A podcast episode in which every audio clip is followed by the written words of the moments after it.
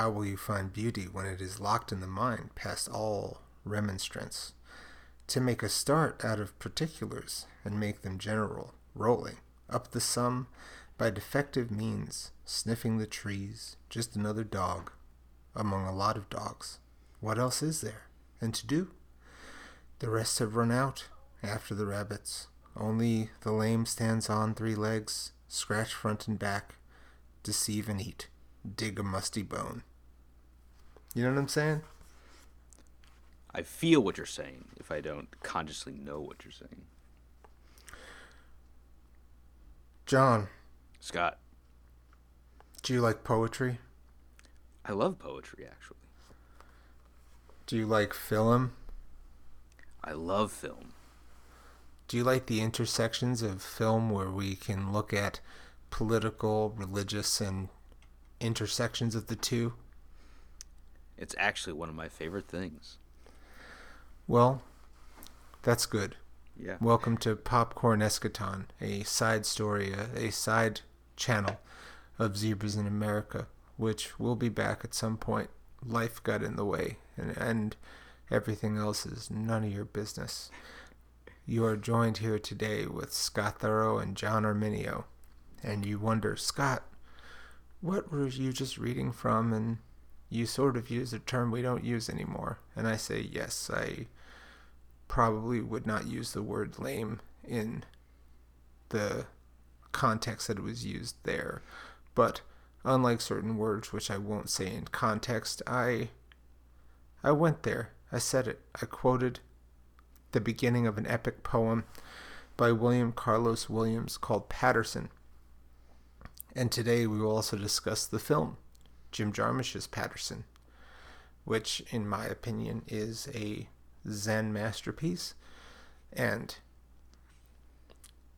uh, well, I will say more later. And we will also be discussing Groundhog's Day, which, when talking to John about pairing episodes, pairing a, uh, uh, a movie with Paterson, I was like, oh well, well, what if we did um, Groundhog's Day? LOL. And he was like, he was like, what? You know, like a lot of people consider it a Buddhist film. I was like, I, I was like, yeah, I know that's why I was saying that, but I, you know, let's do it. Yeah. and we've done a lot of serious movies, mostly uh, like, have we not done? I don't think we've done a pure comedy. I think Sorry to Bother You is the closest thing to a pure comedy we've done. Is that correct? Yeah, and as comedies go, that's a pretty bleak one. Yeah, so um tell me tell me about Paterson, John. Yeah, so uh, Paterson is uh, the 2016 film starring Jim Jarmusch. Um, Directed by Jim Jarmusch. Sorry. Uh, that's correct. Because my next sentence was going to say was going to be starring Adam Driver, but I messed up. Um, about um, a man named Paterson. uh, living in Paterson, New Jersey, who enjoys his life with his lovely wife Laura, and he drives a bus, composes poems, and sort of through his outlook and through his poetry, he sort of arrives at a Zen existence just by existing. And it's really one of the most low key, um, fulfilling to watch plotless movies ever made. And, you know, I find it so interesting that this comes between um, only Lovers Left Alive and The Dead Don't Die, which are like the two most maximalist uh, Jarmusch movies ever. Um, I really like Only Lovers Left Alive. Let's not talk about Dead Don't Die. Um, I, I want to talk about Dead Don't Die. okay, we can. Um, but it's so it's so interesting to me that you know he there's this Zen pathway that Jarmusch has in his career that, that he's explored, where at, where at other times he goes sort of, you know, wonderfully off the rails. Oftentimes, in my opinion, and but all his movies are just sort of like oozing with his own sort of authorial voice. Um, but but but this one I, is just unique in its um, like enjoyable stillness. And you, you you talk about movies that are like nice or pleasant or plotless or hangout movies, and you you might imagine something that, that's boring. But I don't find Paterson boring at all. No, quite the opposite. J- just because something doesn't have a lot going on does not mean that it can't be entertaining and fulfilling. Yeah. Do you like sashimi, John? Yeah, I love sashimi. So, sashimi is at its core raw fish prepared with a little bit of flavor depending on the sushi chef. Maybe a little wasabi, maybe a brush of soy sauce, blah blah blah. Uh, but it is quite delicious, but it is subtle. So just because something is not complicated doesn't mean it isn't beautiful. So uh, Paterson is is is a beautiful piece of sashimi, just a a working class man and his wonderful wife and dog. The main drama of the film is barely a big drama because of the the Buddhist and soft nature of the main character. And yes, of course, in the film Paterson, about a man named Paterson living in Paterson, you would have to talk about the poem Paterson by William Carlos Williams for if you're going to talk about a poet in Paterson. And yeah. I that that was actually um, I think uh, I first saw this movie when it when it when it came out, and that was a little bit of my barrier of entry because as much as I do like poetry, um, William Carlos Williams is one of the poets I expressly do not like. Um, you dislike? Yeah. Um, I, I mean, I you know, my my favorite works of literature are things like you know Moby Dick and the Divine Comedy, which are about as antithetical to uh, William Carlos Williams's poetry as as you can get. Um, but especially on this rewatch, I think because I I, also don't like um, Paterson's poems really, but I think they give us wonderful insight into his character, what he's thinking about personally, and so for him they're beautiful. And coupled with Adam Driver's narration, with the music, with the the way that the film is shot, it shot um, it shot beautifully by Frederick Elmes, who's been a cinematographer for uh, David Lynch and Jim Jarmusch several times. Um, so the the words of both Williams and Paterson, um, coupled with everything going on in the movie, I find extraordinarily moving. Um, reading Williams on the page is a different story, but but in the context of the film, um, I'm kind of in, in, love with it, especially on, on this rewatch. Right. Well, that's the. I mean, good art can use art to its own devices, even if you don't like the art that it's yeah. using. Yeah, Which, like the, there there is a scene when um, Paterson reads the Williams's poem of of the, the the frozen plums that he ate. And that was when I first read that poem, like in a textbook, I, it like actively made me mad. But when it's read from a husband to his wife, because she what's read that poem I like, it's just it's an incredibly sweet like endearing moment eh, of of this like love language between these two people. And in in that scene i love the poem. You know yeah it's it's really hard to explain to people when i'm like it's in some ways my favorite jim jarmusch movie which mm-hmm. is hard which which you know i don't always feel this way especially it's you know we talk about this when you know we've I think the most discussed director so far we've done is Martin Scorsese, right? And in because of his oeuvre, there's so many movies that that if that, that if that were made by anybody else, they'd be like, "Oh, that's their best movie." When you know, Mhm.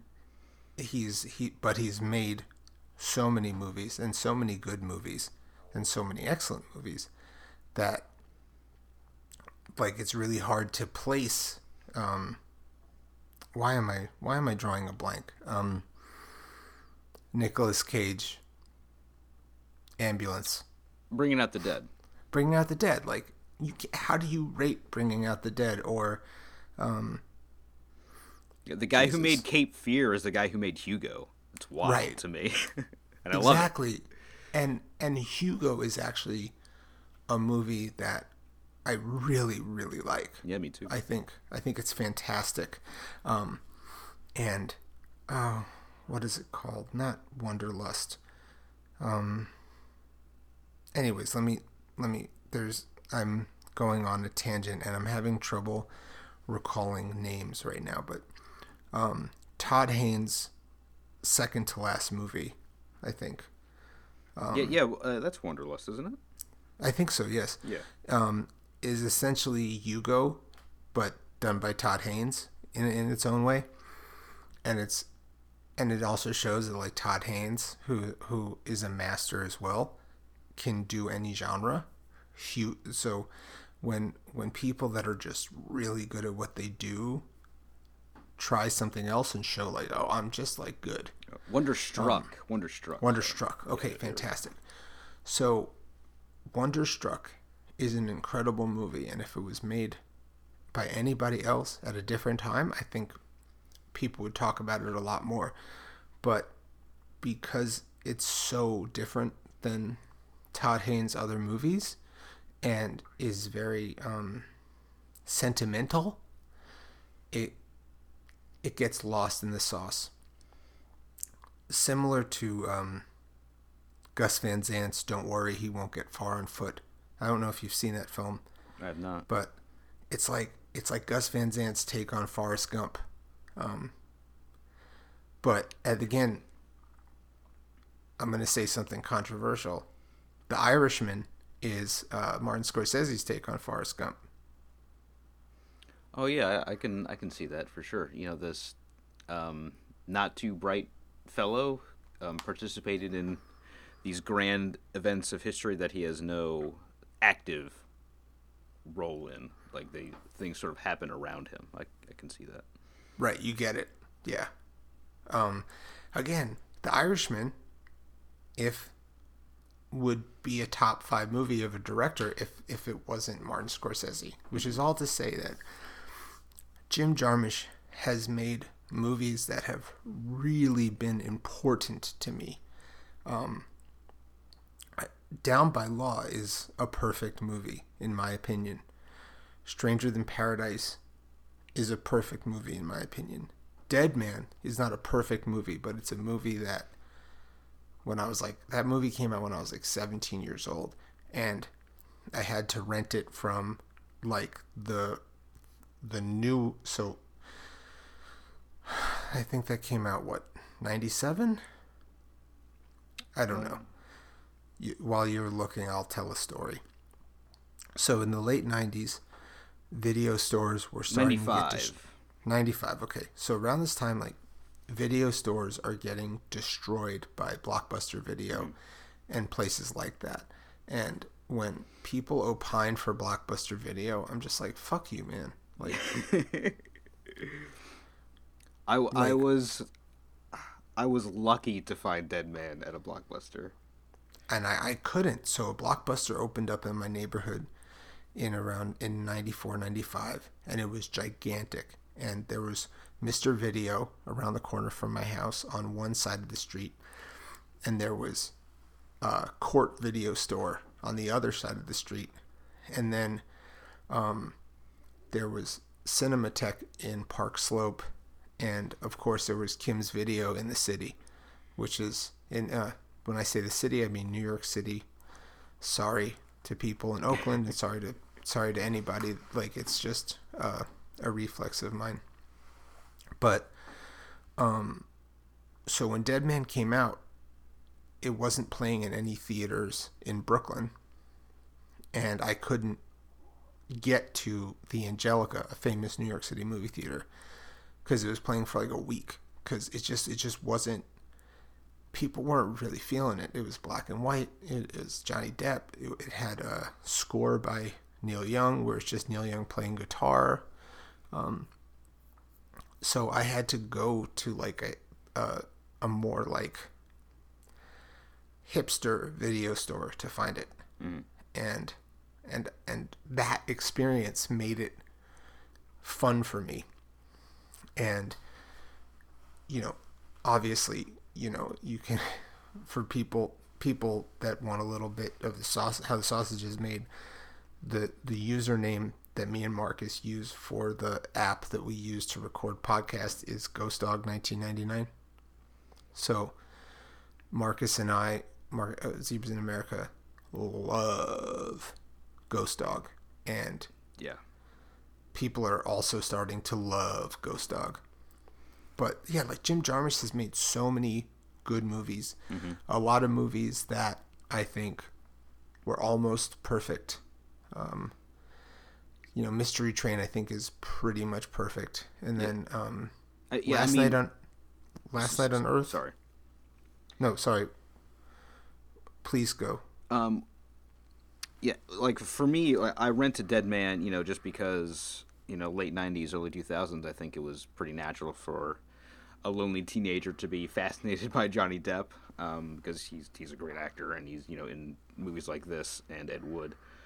And yeah, I rented Dead Man without knowing who Jim Jarmusch was, and I just immediately fell in love with it. Um, Mystery Train was one of the movies that I watched in my uh, only film class that I took in college, and I love that class, and I love Mystery Train. So, you know, Jim Jarmusch has, you know, popped up in very important moments in my life, and you know, given me these beautiful movies. And as someone who loves westerns, who loves horror, who loves samurai movies, you know, he's made great entries in those genres, and you know, for him to go from you know those genre explorations into movies like you know Down by Law or or, or Paterson, I, I I think is really fascinating. as as someone who yourself loves um, epic poetry and mythology, obviously you can see the sort of you know odyssey that Down by Law is. Yeah, yeah, yeah. Um, but yeah, he makes a lot of movies that that fo- that break convention, but also follow convention. So Paterson follows the convention of an epic poem, but it isn't a poem.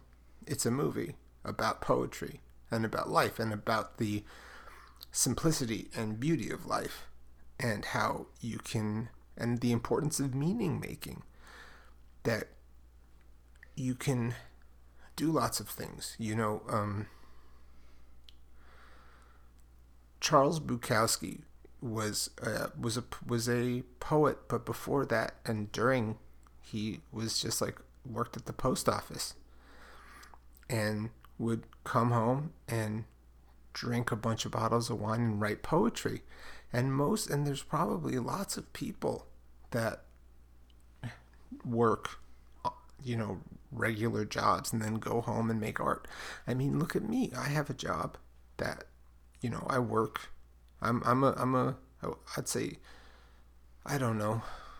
Is social work blue collar? I don't know what social work is but like i work and then i come home and i do podcasts and i make music and i and i try to make meaning. And most people are not going to be charles bukowski. 99.9% of people are not going to be Charles Bukowski, and I think that's probably for the best. I, I, yeah. you know, I met a lot of people when I used to work at bars and spend time in bars. I met a lot of people trying to be Charles Bukowski, and that that wasn't. I don't know. I think there's better people to to try to mirror your life of, but and I know, but I remember reading his poems, and I'm like, oh, this the, Charles Bukowski poems really aren't for me, but I find the his life to be interesting and some of his stuff interesting. And one of my favorite rappers of all time, MF Doom, uh, made an album called "Live Through This," which like is about Charles. Ha- it samples Charles Bukowski and is a reference to Charles Bukowski. And a fun fact is that Charles Bukowski last his last marriage was officiated by Manly P. Hall, who was an esoteric writer um, who wrote a book, The Secret Teachings of All Ages, which I have referenced on this podcast before. But you're like, Scott, you're meandering. Talk about Paterson. So, Paterson is meanders. It just, mm-hmm. it, it's just a meandering movie. Paterson goes to a local bar. They talk about Fetty Wap. He goes, he has a beautiful relationship with his wife. There's there's barely any conflict. There's again the um I'll go spoiler free, but the main conflict because of Paterson's character is not even that terrible. He's just like, okay, um, and I like the I like that this movie also allows us to just talk about Jim Jarmusch. Mm-hmm. Yeah, and I I love the the mechanics of, of this movie. Um, I, I guess I guess we can use the term mise en scène, just be, because Adam Driver actually got a bus driver's license to to make this film. We're able to see him like actually physically drive the bus in the driver's seat coming out of the the bus depot you know operating the machinery. So we can see the zen practice of him repeating these daily movements every day which is like the way buddhist monks train. They they have you know rituals that they do day to day and every moment even if it's repeated has meaning and so we can see how Paterson himself finds meaning in opening the bus door, you know, making his rounds, talking to his supervisor who's miserable, um, talking to like, you know, teenagers who are writing their own their own poetry and his his walking the dog to his neighborhood bar, his his own walks to, to clear his head. And like maybe you wouldn't think of Paterson, New Jersey as a bucolic location, but the way it's shot and the way we see it through Paterson's eyes, it becomes beautiful and as serene as any Zen temple. Because yeah, because we are we we make our own surroundings, mm-hmm. and th- there's a there's a difference between being uh, happy and full, content, mm-hmm. and being um, complacent. And I think the film Paterson really toes the edge very well of is is Paterson content or is he complacent or is he both? He you know, will he ever become a great, well known poet, you know, mm, pro- pro- probably not, but yeah. is but his life has meaning.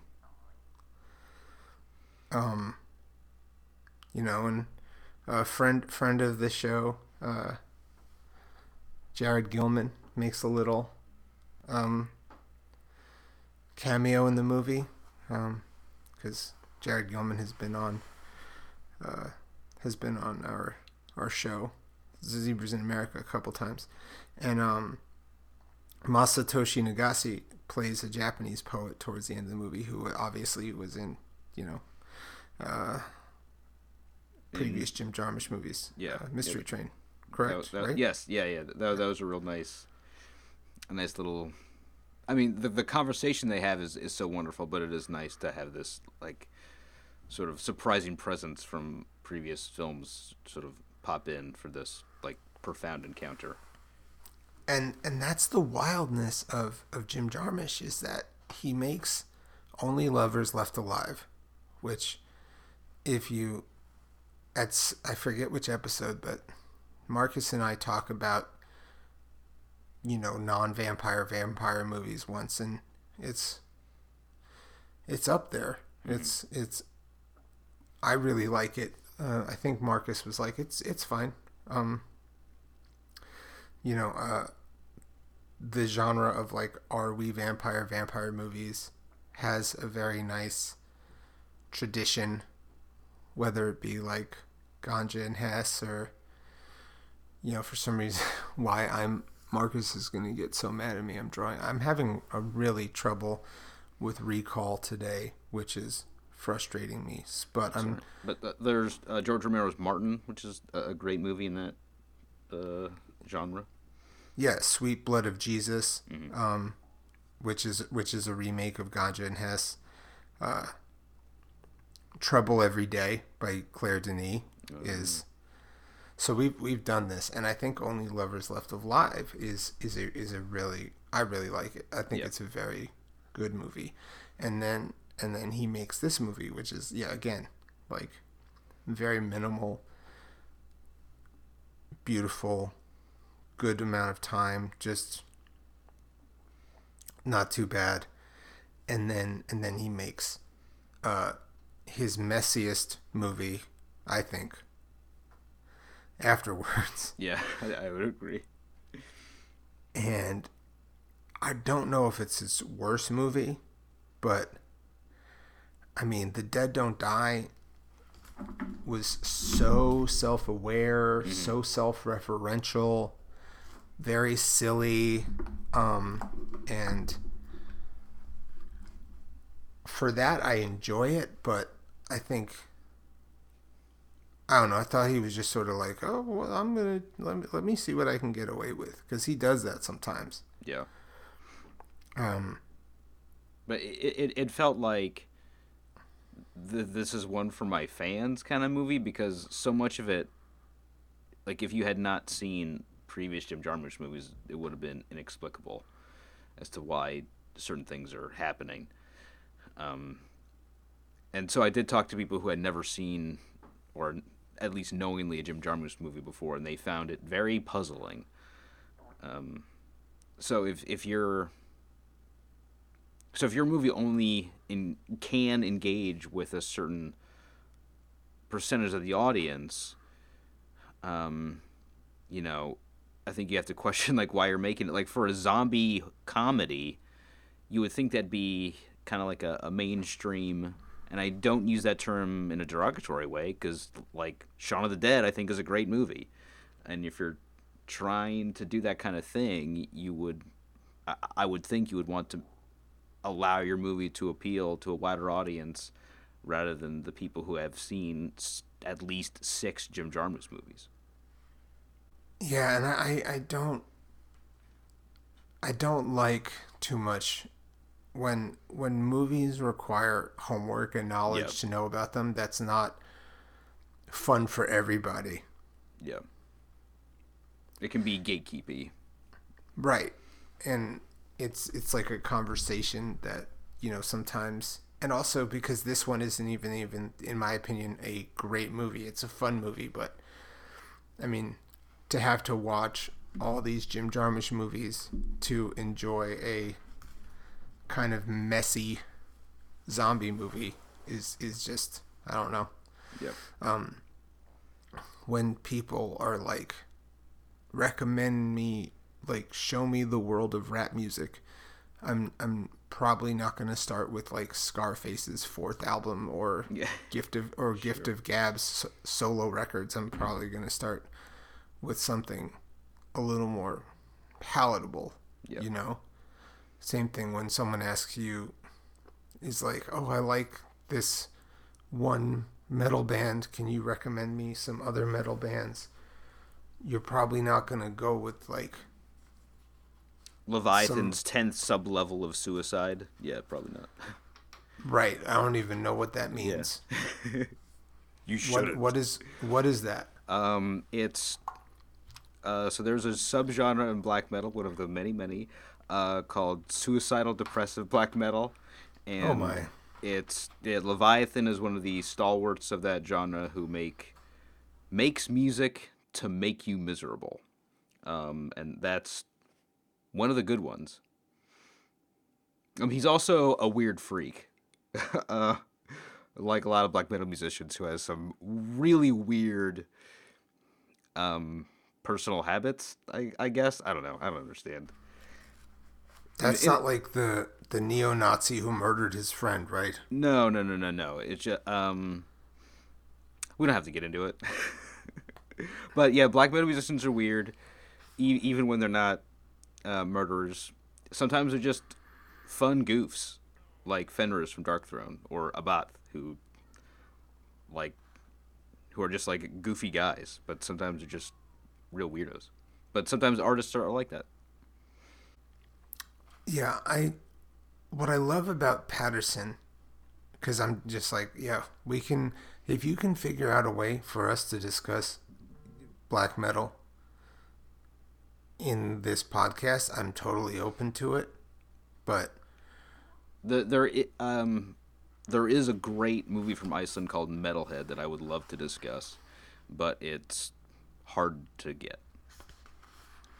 Right, and I, I do like when we can doing movies that are not terribly hard to find, Yeah, which these two movies are that we're discussing today are pretty easy yeah, to find. And the what I like about both of these movies is that one of the main characters is community. Mhm. You know, in in Groundhog's Day, the community is pretty much the glue of the story, and in Paterson, Paterson and the people of Paterson and the friends of Paterson are are are the glue. Whereas when you know, uh, to talk about comic books, for me, Batman is best when Gotham is a character. Uh, th- those those Gotham PD comic books from the early '90s, not not early '90s, sorry, early aughts. uh, Gotham Central by um, Gotham. Central, yes. Yeah, yeah, fantastic. I'm sorry, I talked over when you said who wrote it. Uh, uh, Greg Rucka and Ed Brubaker. Right. So to me, that's some of the best writing about Batman ever, and Batman Batman is almost never in it. I, I I forced that on a couple of my friends who hate Batman, and they they loved it because it's it's a perfect comic if you hate Batman or if you love Batman. It's it's awesome. It's so good. I I love it. Um, and I know that they've tried to turn it into a TV show. I think for a long time it Yeah. was on the docket for Max, but I don't know if it still is. I Uh, think it's yeah, definitely not. I think it's I think it's really hard to tell police stories right now. In in these in this world that we live in right now. There are some real bad cops in that in that book. Oh yeah. So I, I, I mean, I think being a cop in a in a superhero world, it's it's a weird. I, I- I mean, what makes that that series so amazing, I think, is that it puts you in the mind of what it must might be like to be a cop if like the Joker is on the other other side of the door or an everyday domestic disturbance. Like that would be an absolute living nightmare. Um, and so the sort of response that those cops have, I think it's actually easier to empathize with them if they respond with guns blazing. Um, and they're also way more likely to be killed by the bad guys. And and also so the antagonistic relationship a lot of cops have with Batman, who many of them see as the cause of like Mister Freeze or, or whomever, um, you know, is, is one of the most in- interesting parts of the book of the book. And so, yeah, I, I definitely recommend uh, Go- Gotham Central to, to anyone who's looking for a, a real cool, just crime story, basically. Yeah, it's it's a great one, and I I think you know when you think of like the life and death of American cities, which is a great book, and the the pulse of a city, that's when mm-hmm. you can really add community as a character in a movie. I think which which is which was the Batman movie with Bane? Uh, the Dark Knight Rises. Dark Knight Rises is definitely a sloppy movie mm-hmm. and has a lot of problems. But the use of Gotham City as a character, I think, is very successful.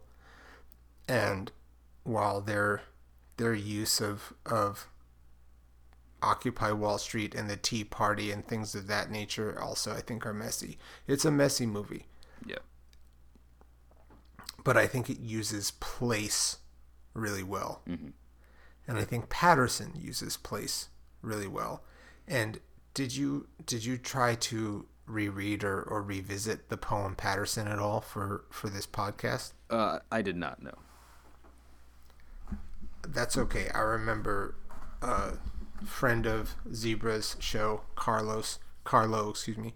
Um, uh, him and I just like talking about the poem Paterson for for a long time, and and he he really loves this movie, and I, I, I you know I I did not own the poem Paterson when I had seen the movie, but I immediately went to a used bookstore, which you should always try to do, and, or go to, you know, uh, a bookstore that's not Amazon or Barnes and Nobles if you can, and if you can't, I understand that. Uh, which is also I understand the you know, the hilarity because I believe Paterson is a Prime Studios movie. So, you know. Yeah. what well, are you going to do?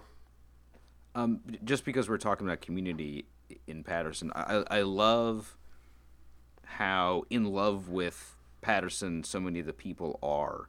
Like at the bar, the bar owner, Doc, has like all these famous people. Uh, of Paterson taped up to his wall, like everyone from um, Lou Costello to Jimmy Vivino. And there's this great conversation between two teenagers who probably like you know uh, just learned about this person in school about like a an anarchist uh, Gaetano Bresci, um, who was like uh, executed for um, assassinating um, a, a, a, king of Italy so just like you you get these like little historical tidbits um, and just one of my favorite moments is you, you get this like newspaper clipping of um, teenage girls elect iggy pop's sexiest man alive so the town of paterson has good taste yeah and it's just like yeah this this pride in this community um like uh I forget whether it's smoke or blue in the face.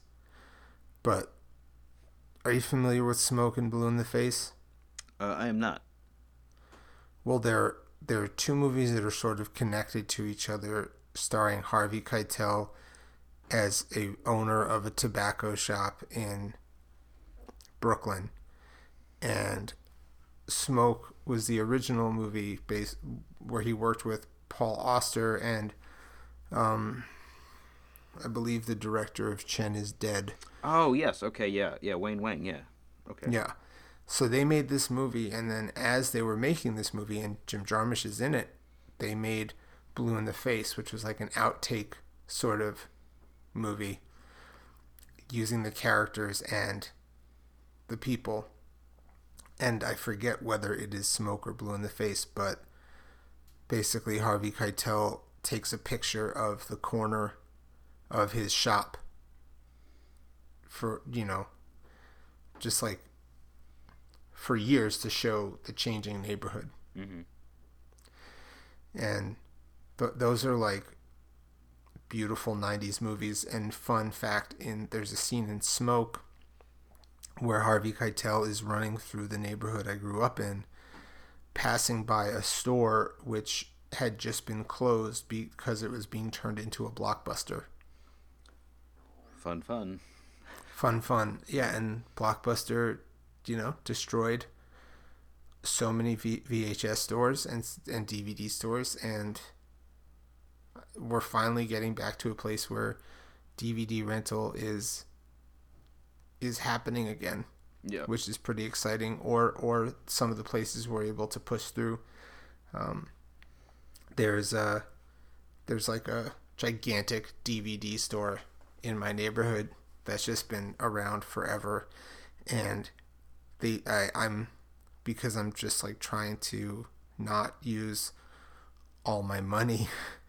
It it's really hard for me to not go to their sales beyond Yeah. video baltimore because they're just like and they're if you become a member anyone in baltimore i recommend becoming a member of beyond baltimore Yeah, and I think especially with how frustrated people have gotten with streaming services, you know, Amazon recently announcing that they're gonna force ads onto Prime Video unless you pay extra. It's like yeah, video stores seem like a good idea.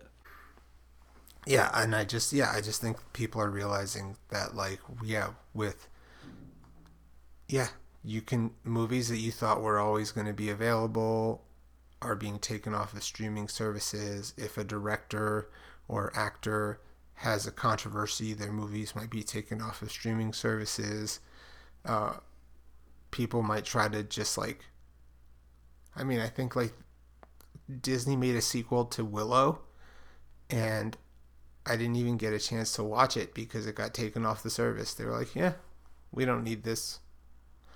Yeah, I And I'm mean, like, it is bad, but you have the right to watch it and to love Right. it if you want. I was wondering how they were able to even like do it with you know Val Kilmer not being able to to talk, but Yeah, uh. I only watched the first couple episodes and he's not in it, which is annoying. yeah, I'm just saying like they're just like, oh, you can't watch it. Yeah, yeah, yeah. you, and yeah, and it, they're making it really difficult for the streamers. They really want to add commercials to streaming. You know, I I forgive it with it frustrates me that they do that with Tubi, but Tubi is the weirdest streamer there is. And it's also And- free. It's free. And it and it gives you access to so many indie movies. Many of the movies that we talk about, I'm like, where am I going to find it? And I'm like, oh, it's on Tubi. yeah. But if I'm paying twenty dollars a month for for a subscription and you're you're making me watch commercials, uh, I just don't like it. I don't like it at all. Do you do you have any thoughts before we move to our next film? No, um, I'm all good. I'm ready to get into Groundhog Day. I feel like we've been doing this over and over and over and over and over again. We we might say the same thing every day of our lives. So tell me about Groundhog's Day. Uh, yeah. So, uh, Groundhog Day, 1993, uh, Harold Ramis movie starring Bill Murray about uh, Phil Connors, the weatherman who has to relive Groundhog Day um, for maybe thousands of years. Um, that that was a, at least the original idea in the screenplay, and through the repetition of this one day that he initially found um, miserable, he goes through um, like textually the five stages of grief uh, and comes out the other side um, through committing all sorts of various sins and transgressions um, an enlightened individual. And he's able to appreciate the people in his life the small moments of joy that he can participate in and that it's and that community is actually valuable because he certainly starts this uh, adventure as an incredibly self-centered man who sees everyone else's needs as an inconvenience to him. Um, and you know, I- one of the things that I found interesting just learning about this movie is that um, the in the original screenplay, it was much more sort of explicitly religious. Like there were, um, like there was a Catholic priest character, there was a street preacher character, but I think smartly, those were all excised. So the fact that what we see is completely secular, um, according to director and co-writer Harold Ramis, like people of Jewish faith, uh, Catholics, um, psychoanalysts have all written to him and, and Buddhists about how this movie sort of perfectly encapsulates their philosophy. So, because there's no explicit like religious presence in the film, it becomes sort of this universally spiritual movie, and, and I think that's pretty wonderful. And it took a long time to get there because, yeah, when it first came out, it was just like, this is peak Bill Murray, silly premise. Um, just being like, he goes from a cad to an enlightened individual. What I love about the internet is that they love doing stuff like they, you know, the song Friday. No, I mean, sorry, it was a good day by Ice Cube. A bunch of people using clues from the song were able to figure out what day that was the good day that Ice Cube was rapping about. Nice. Because, you know, he talks about the weather, he talks about uh, where he was, he talked about a certain basketball team beating another basketball team, um, talks about having a pager. So they're able to like figure out, oh, it was it was blah blah blah, which is I just you know, I love when nerds do cool nerd things and people have done the math and they say that that this character who lives over and over and over again was was probably stuck between like seven and ten years, though Harold Ramis originally said thousands. Um, Yeah, in the original screenplay, it's explicitly said ten thousand, but he, Ramis, was like, we should probably just keep it amb- ambiguous. It would, I think, it would be hard to accept for audiences to, to know that he was there for ten thousand years. yeah, so so the internet figured out that Ice Cube's good day was January twentieth, nineteen ninety two. See, the internet's great just- sometimes. and yeah, so it's definitely not ten thousand years. And then about I don't know, fifteen years ago, I was talking to a friend who was who was working at a Eastern religious um, museum, and they were doing a film festival, you know, Buddhist films. And I was like, "Yo, y'all really need to do Groundhog's Day." And they're like, "Oh yeah, we're thinking about it." And I was like, "Wait, what?" They're like, yeah, like I know you're being silly, but it makes it makes total sense. He's trapped in samsara, you know, the the cycle of birth and death and rebirth, which is for Buddhists like a a cycle of, you know, pain. And he's able to through enlightenment exit samsara. Like it's it's a pretty clear um metaphor if you choose to read it that way. Yeah, absolutely, exactly. And then, uh, it started. I think it started the genre of like movies that repeat the day the same thing over and over again, which you know, I I guess Run Lola Run is is sort of like that. Um, there's like obviously like Happy Death Day, which is not my favorite movie. Um, Uh, Palm there- Springs from 2020 is a good one. you know, I never saw Palm Springs. it was a weird happening that it came out right as lockdown was starting. Um, but it like it- was kind of like the the film that I needed at the time, like a a funny movie about doing the same thing every day. So I, I recommend Palm Springs with Andy. I mean, obviously Edge of Tomorrow. yeah, yeah, yeah, that's great. I mean, Edge of Tomorrow. I think. I think people are starting to realize that that movie's awesome, but Yeah, you know, it's a different. I, I wouldn't call that particularly a Buddhist movie. I think it's more of like a nihilist movie, mm-hmm. and the plot device for which the repetition happens again feels more like nihilism Yeah. and war. You know what I mean? Um, it's a little more despairing than Groundhog Day is. yeah, I mean, it, uh, yeah, I just I like that over the story of the of this movie, just like he just figures out kindness and the importance of community and uh, patience. You know, there's a reason why they say patience is is a virtue, Yeah. and also the boss level with Frank Grillo is an insane take on this genre That is a fun one. with with help with Mel Gibson who, who gets too much who he's a complicated one. Yeah. We've we've briefly talked about dragged across concrete and i i will tell you this. Y- you would have to give me a really good sell for us to talk about the passion of the christ. Yeah, I'm not not into it. Um, we we've talked about a couple of Jesus movies already. We don't need to. If we're going to talk about another Jesus movie, I'd rather it be not one directed by Mel Gibson.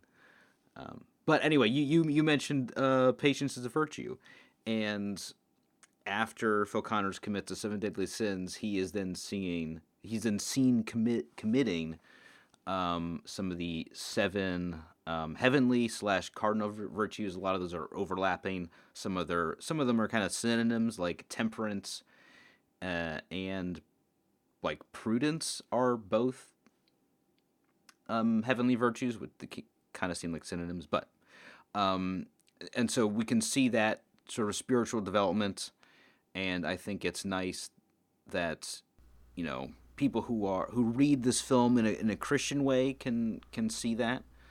Um, and you know, you mentioned nihilism earlier, and you know, Phil Connors, in the depths of his despair, he does realize that his actions don't matter, and so he sort of takes that into a destructive direction where he, you know, like kills himself, or he commits crimes, or he you know, seduces people because you know nothing does matters. So I can be cruel. Um, but he eventually learns that that is hollow and empty, and decides that even if his actions don't matter in a universal sense, they matter like karmically. Like it's better to be kind. He needs to help people, and I think you know the moment where he he tries over and over again to save this homeless man but he's going to die anyway. Um, he finds meaning in trying to do the right thing, even if nothing he can do can change this man's fate.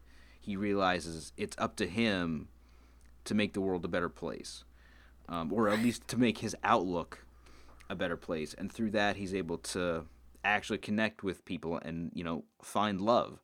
And I think it's just one of the best examples of merging a traditional Hollywood happy ending, like the guy gets the girl, with like a profound philosophical statement.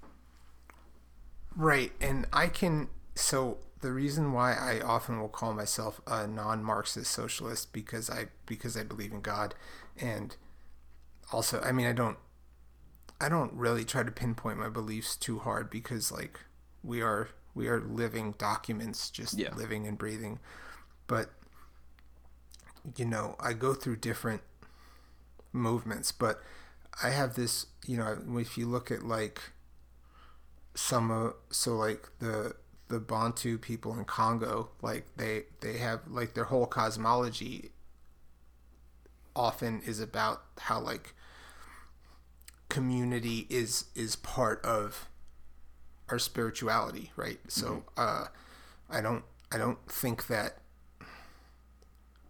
I don't believe that the the, the the tenets basics idea of of communism or socialism or, or leftism are inconsistent with believing in a higher power uh, for which and what you consider your higher power to be um, what it what it is, and a lot of people don't consider Buddhism a religion or what have you. But one simple idea that you know to live is to suffer and to accept that to accept that is divine is you know a simplification but um you know i think there's like a difference between like existentialism and nihilism and yep. um there is a in some ways of this dharma is for some people is the optimistic nihil, optimistic nihilism, mm-hmm. and then from the optimism of whether there is anything, you can be like, well, I'm just gonna, I'm going to live a righteous life and and go from there. And I think that that can be consistent with atheism, but also can be consistent with certain Eastern belief systems. Yeah, absolutely. I, I, I, I think, do. Oh, sorry. Go ahead. No, I'm babbling, so please. Okay. Um, I do wish Bill Murray personally took some of the lessons from this movie because one thing that sullies it for me is that um, the conflict on set uh, between Bill Murray and Harold Ramis, who had been like best friends going into this, led to the dissolution of their friendship. And it was only shortly before Harold Ramis's death, when he knew he was going to die, that that they reconciled. And you know like it, it shouldn't take you 25 years and impending death to reconcile with your best friend especially after making one of the like greatest comedies like of the last 30 years. Um and and so in that it's it's disappointing knowing that that it that this movie ruined this friendship and like i from all accounts it it seems like bill murray's fault because you know Harold Ramis is about as close to a mensch as, as you can get in, in Hollywood. Um, but but I also think, um, you know, it, it it's a, it's a testament to to how wonderful you know like mainstream Hollywood filmmaking can be. I, I think it's a beautiful and hilarious movie. Like you don't have to engage with it spiritually. It's just it's like a great comedy. Right, you can totally toss it. You could just be like, "This is a this is a movie with with a silly rule set, and I'm gonna enjoy it." Yeah, and, and uh, sorry, um, Please.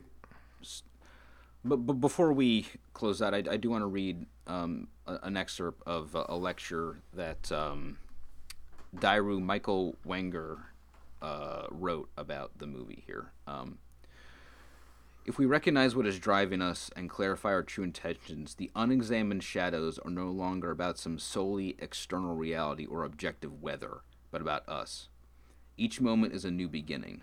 Our projections and stance in the world can, la- can cast a long shadow in our lives, and the spring of each moment is postponed for a long winter.